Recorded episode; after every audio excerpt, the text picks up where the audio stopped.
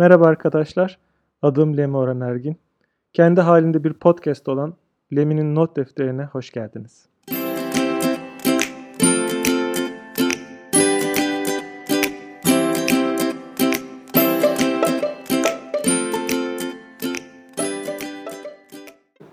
Bugünkü konumuz Sprint'e gelen değişiklikler, Scrum'da nasıl yönetilir? Şimdi Scrum uygulamayan bir takım düşünün. Bu ekiplerin büyük çoğunluğu geliştirmelerine odaklanamamaktan şikayetçidirler. Yani geliştirme yaparken sıklıkla yönetim ve iş birimleri tarafından bölünürler. İş birimleri ve yöneticiler öncelikli olduğuna inandıkları işleri sürekli yazılım ekiplerine dayatırlar.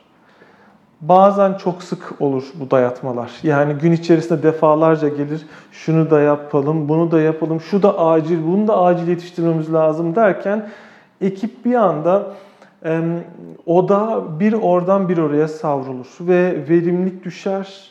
Sürekli odağa hareket ettiği için ortaya verimli bir şey çıkartamaz ve yazılım geliştirme gerçekten bir zulüm haline gelir. Bu Scrum öncesinde, yani Scrum uygulamayan ekipler için çok ciddi bir problemdir ve ekip tam anlamıyla hedefine bir türlü ulaşamaz. Mesela ben GPS ile bir yerden bir yere ulaşma örneğini Scrum'ı tarif ederken kullanmayı çok seviyorum. Yani mesela siz evinizden çıktınız ve yaklaşık 20 kilometre ötedeki bir yere gideceksiniz ve GPS'inizden, cep telefonunuzdan, Yandex ya da Google Maps'ten seçtiğiniz gideceğiniz yeri ve bir rota hesaplanır ve hesaplandı diyelim. Ve siz yola çıktığınızda yoldaki olası trafik sorunları, trafik sıkışıklığı ya da yol kapamalar nedeniyle yahut belki de sokak size çok karanlık ve güvensiz gelmesi nedeniyle siz rotanızın yerini değiştirebilirsiniz. Ve başka bir sokağa girebilirsiniz. Bu otomatik olarak sizin GPS'iniz yeni bir rota hesaplar ve bunu size söyler. Yeni bir rota hesaplanıyor vesaire der ve buradan sağdan sola dön diye ulaşmak istediğiniz yere giderken sizi yeni rotanızda ilerletmeye çalışır. Siz eğer ki sürekli farklı bir sokağa girer ve sizin rotanızdan sürekli yeni rota hesaplatmaları neden olursanız bunun GPS kullanmamaktan bir farkı kalmaz. Siz de tahmin edersinizdir ki. Yani GPS size ona uyasınız diye vardır.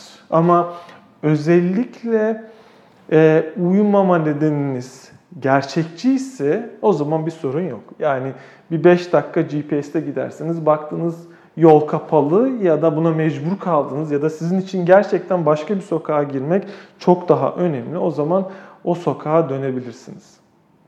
Şimdi Scrum uygulamayan ekiplerde çoğunlukla GPS'siz bir yolculuk vardır. Yani bir hedef vardır ama o hedefe günler içerisinde, haftalar içerisinde çalışanlar unuturlar. Yani o hedef neydi? Deadline'ı vardır. Yani teslim tarihi vardır. O teslim tarihine ulaşmak için çalışırlar. Ama bu teslim tarihi haricinde üzerinde geliştirdikleri, üzerine uğraştıkları şeyler o ürünün teslim edileceği şeyle alakalı değildir. Sıklıkla bu acil, bu daha acil, bu en acil şeklinde elindeki işi bırak bunu halledelim, elindeki işi bırak şunu halledelim diye yanınıza gelirler. Hatta iş birimleri birbiriyle çatışırlar. Gerçekten bunlar olur çünkü ikisinin de çok acil işleri vardır ve sizin yanınızda tartışırlar. Bunlar bile sıklıkla yaşanmıştır, ben de tanık olmuşumdur. Şimdi Scrum'a geçtiğimizde Scrum ana değerlerinden bir tanesi odaktır. Fokus, yani ekibin iş odağını tutmak, belli bir yerde sabit tutmak ihtiyacı vardır ve Scrum bunu size sağlayabileceğini, daha doğrusu bu değerlere ulaşabilmeniz için gerekli ortamı oluşturabileceğini söyler. Bu açıdan bakıldığı zaman sprintlerle, yani iterasyonlarla koşmak ve her iterasyona bir hedef belirlemek ve bu hedefi gerçekleyebilmek için o sprinti sizin bitirebileceğinize inandığınız işleri almak ve sprint hedefini tamamlamak, yani o işleri bitirmek. Bitirdikten sonra da yeni bir sprint, yeni bir basamak, yeni bir mahalle, GPS'te geçilen yeni bir sokak ile hedefe düzenli olarak yaklaşmak. Retrospektiflerle geçmiş iterasyonda yaptığınız hatalardan ders çıkarmak, bir sonraki iterasyonlarda ekipçe daha verimli, daha keyifli nasıl çalışabileceğinizi gözden geçirmek, kaliteyi yazılımla nasıl arttırabileceğinizi, teknik anlamda nasıl daha iyi olabileceğinizi tartışmak vesaire vesaire. Yani Scrum size odağınızı GPS'te ulaşmak istediğiniz hedefe gidebilmek için odağınızı sabit tutabilmek için güzel bir ortam sunar. Lakin sprintlerin en başında planlama yapılır. Yani sprintler birer haftalık ya da ikişer haftalık koşular olduğunu düşünün. 2 hafta boyunca ya da bir hafta, biz bir hafta olarak diyelim. Ben örneklerimi hep bir hafta üzerinden vereyim izninizle. Bir haftalık sprintlerle ekip yazılım geliştirecek ve her haftanın başında ekip planlama yapacak. Yani bu planlamada bu hafta neyi hedefliyoruz? Sprint hedefimiz ne? Bu hedefe ulaşmak için neler yapmamız gerekiyor? Bunlar planlanır. Ekip burada bunu yetiştirip yetiştiremeyeceğini, neler yapmalı, neler yapamayacağını tartışır. En sonunda bir haftalık, yani sprint uzunluğu süresince buradaki örnekte bir haftalık bir iş planı çıkartır ve geliştirmeye başlar. Her şey çok güzel, kulağa güzel geliyor değil mi? Hayaller Paris. Yani bir hafta boyunca ekip bölünmeyecek, ekip tahmin ettiği gibi işleri üzerinde çalışacak, işlerini teker teker bitirecek ve işi bitirdiği sonunda, sprintin sonunda yaptığı işleri gözden geçirdiğinde, yaptığı işleri şöyle bir baktığında sprint hedefini bitirmiş bulacaklar. Lakin gerçekler zaman zaman bu bahsettiğimizin çok ötesinde oluyor. Yani siz sprinte başlıyorsunuz. Birçok hata yapılıyor. Ben biraz bu hatalardan bahsedeceğim. Bu hatalardan kendiniz çıkarımlar yapabilirsiniz. Kendi ekiplerinizde benzer hataları yapıyorsanız bunları yapmamak için neler uygulayabiliriz? Biraz bundan bahsedebiliriz. Şimdi bunlardan bir tanesi sprint dışı iş olarak da adlandırılan, yani sprinte planlama sırasında girmemiş ama sprint koşulurken bu süre içerisinde sprintin içine ekibin yapması için girmesi gereken işler ortaya çıkıyor. Bunlar bug'lar olabilir, tahmin etmediğiniz işler olabilir. Yani planlamadığınız o gün, planlama günü bunun sizin gerçekten çok önemli bir şey olduğunu düşünmediğiniz işler olabilir. Plansız mecbur kaldığınız işler olabilir vesaire vesaire. Ya da önceliği çok iyi, önemli işler olabilir. Yani gerçekten öncelikli işler olabilir. Şimdi Scrum'a yeni geçen ekiplerde yönetimin ve iş biriminin baskısını kırabilmek için şöyle bir kural çoğunlukla koymak istenir. Yani eğer ki bir değişiklik, yeni bir iş, bir değişikliği hemen çok önceliklendirmek istiyorsanız, sprinte almak istiyorsanız daha doğrusu, burada ana başvuru noktanız Product Owner'dır. Yani ürünün sahibi, ürünle alakalı vizyonun sahibi, ürünle alakalı önceliklendirmeyi yapabilecek yetkinliğe sahip olan kişi. Bu kişiye gidersiniz, dersiniz ki şöyle bir önemli bir iş var. Bu işi şu nedenlerle bu hafta içine almamız gerekiyor.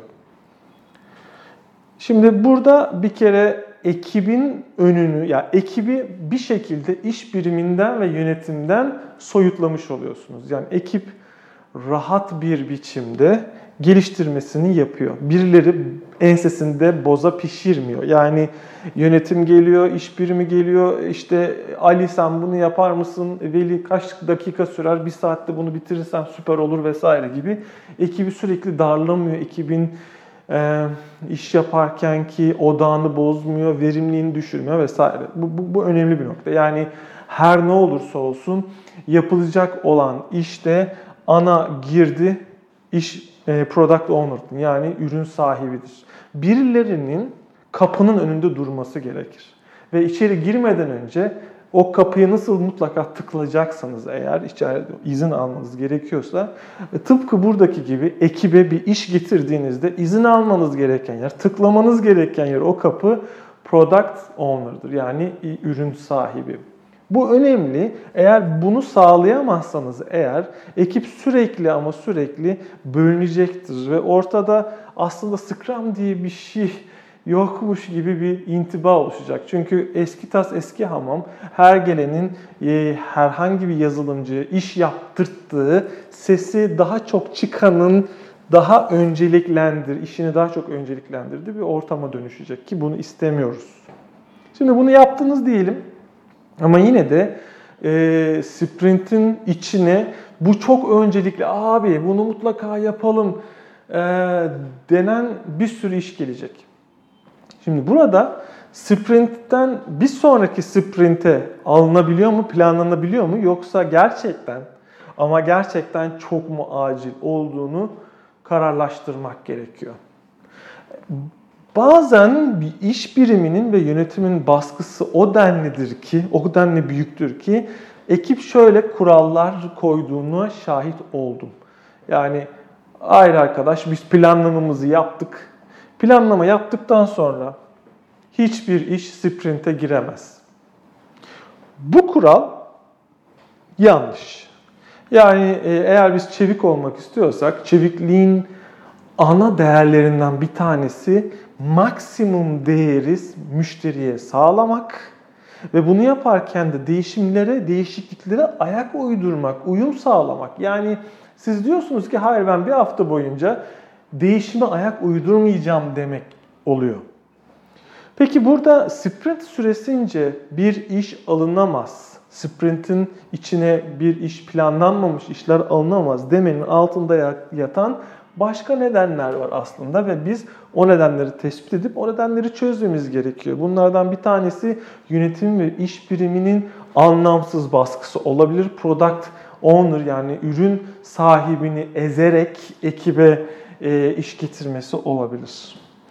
Bir kere bunu sağladıktan sonra karar verilmesi gereken üçüncü şey ürünün bu değişikliğin gerçekten acil olup olmadığının kararı.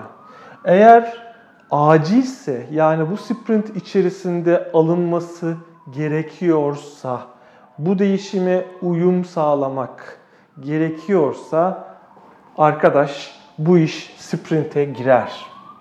Girer arkadaş. Yani ben planlamamı yaptım. Planlama yaptıktan sonra hiçbir iş giremez. Girerse de bu Sprint iptal olmuştur, baştan planlama yaptır demek yanlıştır. Yani eğer ki siz Sprint hedefinize aykırı değilse bir işi yapmak, bir iş gelecek olan değişiklik sizin Sprint hedefinize iptal edecek, o hedefi gerçekleştirmemenize neden olacak bir değişiklik değilse Sprint'e girer. Sprint'e bu iş girdi. Yani sizin pazartesi günü planlama yaptığınız salı günü ya da çarşamba günü çok acil bir değişiklik, bir gereksinim Sprint'in içerisine girdi. Bunun Sprint'in içerisine girmeye kim karar verir? Bir kere ürün sahibi denen kişi ürünün yani üründeki işlerin önceliğini bilen ve içerideki işlerin, bir takımın geliştireceği işlerin business value'sunu yani ana iş değerini bilen kişilerdir ve eğer onlar ikna oldularsa yani Sprint'e bunu mutlaka almamız gerekir diyorsa o Sprint'e girebilir tabii ki. Ama bunu ekip ile konuşmalı ve ekibi olabildiği kadar fazla detay aktarmalıdır. Şimdi siz ekibin yerine geçin ve planlama yaptıktan sonra planlama yapmışsınız. Planlamada bir hafta her gün neler yapacağınızı, 3 aşağı 5 yukarı arkadaşlarınızla nasıl çalışacağınızı vesaireyi kararlaştırmışsınız. Derken ikinci gün birisi geliyor ki bir ürün sahibi oluyor. Diyor ki arkadaşlar şöyle bir iş geldi ve bu işte yasal zorunluluk nedeniyle olabilir, canlıdaki bir problemi çözmek nedeniyle olabilir. Ya da pazara hızlı girebilmek için ya da müşteriyle olan bir anlaşma nedeniyle şu tarihe kadar yetişmesi gereken bir iş olabilir. Ve bu iş geldi diyelim. Şimdi ekip bunu sorgulayacaktır. Bu gerçekten önemli mi? Yani burada ekiple diyalog kurmak, ekiple doğru iletişimde kurmak önemli. Yani bu ekibin bunu yapacak olan kişinin, ekibin daha doğrusu, tıpkı planning'de nasıl detaylıca tartıştıkları gibi bu yeni gelen işi de detaylıca tartışmaları gerekir, tahmin edersiniz ki. Ancak şöyle bir durum var.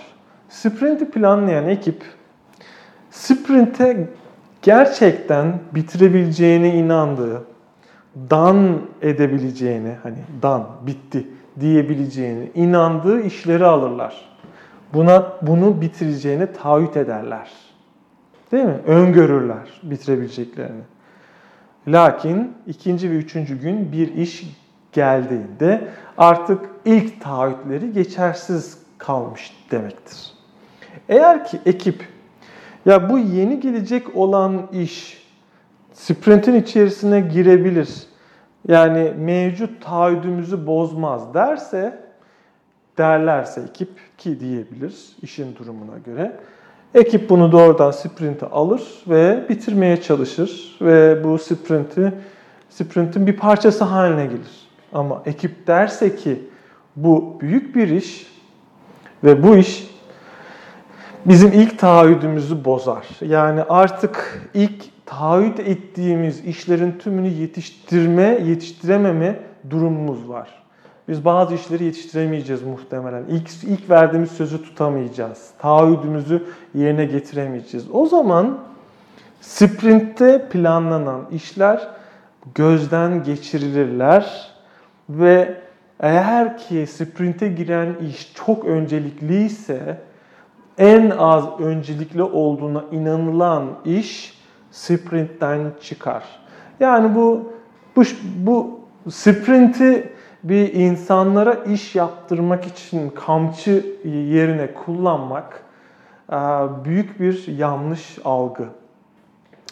Yani önemli bir iş var, bu da Sprint'e gitsin, bu da çok önemli, bunu da alalım, bu da çok önemli, bunu da alalım diye siz Sprint'te taahhüt edilmiş işi, Sprint'te planlanmış işi, backlog'u yani iş listesini arttırdıkça biteceğini zannetmeyin. Sprint'i planlayan ekip taahhüt ettiği şeyleri yerine getirmek için elinden geleni yapacak. Ama siz bu iş listesine yeni parçalar, yeni işler ekledikçe bu yetiştiremeyeceği anlamına gelir. Yani önemli olan gerçekçi olmaktır. Gerçekçi ve şeffaf. Eğer ki ekip yetiştiremeyeceğini düşünüyorsa çok büyük bir ihtimal yetiştiremeyecek demektir. Bu nedenle Sprint'e yeni bir iş geldiğinde mevcut işlerden herhangi biri çıkmayabilir ya da bir şeyler çıkabilir. Yani ekibin burada ana taahhüdü söz konusu. Daily Scrum'lar çok önemli toplantılardır. Çünkü bu gibi işlerin çoğunluğu orada tartışılırlar. Yani yeni bir iş geldiğinde siz ilk taahhüdünüzle, daha doğrusu yeni iş gelmeden önce, yeni değişiklik gelmeden önceki taahhüdünüzle karşılaştırırsınız. Yapabileceğine inanıyorsanız yapın. Sprint'e alın. Ama bunu alırsak, biz ilk taahhüdümüz, bundan önceki taahhüdümüzü yerine getiremeyeceğimize inanıyorsak eğer, o zaman bazı şeylerin çıkacağını bilmemiz gerekiyor. Tiyatro oynamayalım, rol yapmayalım. Yani hepsini yetiştiririz. Yetişmeyeceğini bile bile iş almak aslında etik değil. O nedenle bu özellikle dikkat edilmesi gereken noktalardan biri.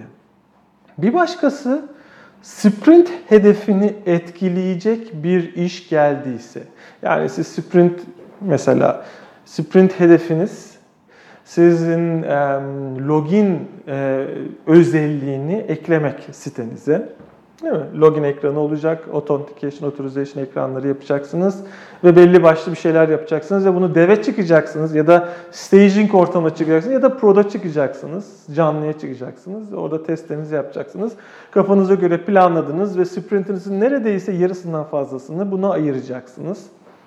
Yarısından fazlasını diyorum bu arada, hepsini değil. Biraz belki bunu parantez içinde açmam gerekiyor. Sprint hedefi denen şey, sprintteki tüm işleri bitirmek değildir arkadaşlar. Ben zamanında bu hataya düştüm. Yani evet arkadaşlar, 15 tane iş aldık. 15'inde bitiriyoruz. Bütün işlerimizi bitiriyoruz diye sprint hedefi koyduğumu hatırlıyorum. Böyle bir sprint hedefi olamaz. Tıpkı Ümraniye'den Kadıköy'e giderken yola çıktığınızda ana hedefiniz Kadıköy'e gitmektir. Hedefsiz bir yolculuk olamaz. Hedefsiz bir yolculuk çok saçma olacağı gibi hedefsiz bir geliştirmede olamaz. Ama yolda başka şeylerle ilgilenebilirsiniz. Tek yaptığınız iş, yani Kadıköy'e giderken tek yaptığınız iş yolculuk yapmak değildir. Bazen yemek yersiniz, bazen sohbet edersiniz, bazen yolda gördüğünüz bir hasta bir hayvana dikkat eder, yardım edersiniz. Bazen bir yaşlı nineyi karşıdan karşıya geçirirsiniz ama ana amacınız Kadıköy'e inmektir. Tıpkı bunun gibi bir sprint içerisinde çok farklı işler yapabilirsiniz. Lakin ana hedefiniz sprint hedefini gerçeklemektir. O yüzden sprintinizin büyük bir bölümü sprint hedefine hizmet ederken hedef dışı birçok işte almanız mümkün. Şimdi yeni gelen değişiklik, konumuza dönersek, yeni gelen değişiklik eğer sprint hedefine hizmet etmiyor, üstüne üstlük mevcut hedefin artık çok da gerçekçi olmadığı bir dünya yaratıyorsa bu şu anlama gelir. Baştan planlama yapmalısınız. Yani hedefiniz canlıya çıkmaktı ve login ekranlarını oluşturmaktı ama öyle öncelikli bir iş geldi ki ya ne logini, boş verin. Şimdi bunu yapmamız lazım. İşte o zaman baştan planlama yapmamız gerekiyor. Çünkü artık bu hedef anlamsızlaştı. O zaman ne yapacağız? Yani baştan sprint planlaması yapacağız. Bu kadar basit ve sprint mevcut önceki sprinti çöpe atacağız. Yani cancel edeceğiz, iptal edeceğiz. O zamana kadar yaptığımız işleri belki stash'leyeceğiz ve saklayacağız ya da commit bir branch'e commit'leyeceğiz ve orada duracaklar. Yani yaptığımız işe yaramayacak belki bir süre. Ama hey, kimin umrundaki, önemli olan bizim yaptığımız işleri çöpe atıp atmamak değil. Önemli olan müşterinin en ihtiyacı olan değeri ona sağlamak. Önemli olan müşteri memnuniyeti arkadaşlar. Scrum'a karşı getirilen en büyük, en kalın itirazlardan ya da eleştirilerden biri de Scrum'un bir din gibi algılandığı ve üründen ziyade Scrum için çalışıldı. Buna ben de zaman zaman düşmüş olabilirim. Çevremde de görüyorum. Hey, biz sprint koşuyoruz, Scrum koşuyoruz. Biz sprinte başladıysak, biz ne dersek o olur diyorsak, eğer ki bunu alamayız arkadaşım, alamayız çünkü biz planlamamızı yaptık, yeni değişikliklere kapalıyız diyorsak aslında biz Scrum için çalışıyoruz demektir. Hey, bir ürünümüz var ve ürün için müşterilerimiz var. Ürüne para veren insanlar var. Ürünü finanse eden insanlar var ve eğer ki ürün bizim odak noktamızsa, ürünün gerçekten ihtiyacı olan, müşterinin gerçekten ihtiyacı olan şey bizim için en önceliklidir. Ve bunun için gerekiyorsa sprinti kapatacağız. Gerekiyorsa sprint içerisinden önceden planladığımız ve %99'una bitirdiğimiz işi durduracağız. Sprint'ten onu çıkartacağız ve yeni öncelikli işi alacağız. Bir kere bununla el sıkışalım. Yani çeviklik demek bir değişime ayak uydurmak demektir ve değişime ayak uydururken de zaman zaman planlamaları hızlı tekrar planlama yapmamız gerekir. Planlar aslında hiçbir şeydir. Planlara uymak çok çok zordur. Çoğunlukla da uyulmaz. Tıpkı yola çıktığınızda Kadıköy'e ulaşacağınız, yarım saat içinde ulaşacağınıza inanırsınız. Oysa ki İstanbul trafiğinde yarım saatte Ümraniye'den Kadıköy'e ulaşmak için ya gece 4.30-5 gibi çıkacaksınız ya da ulaşamayacaksınız. Yani imkansız.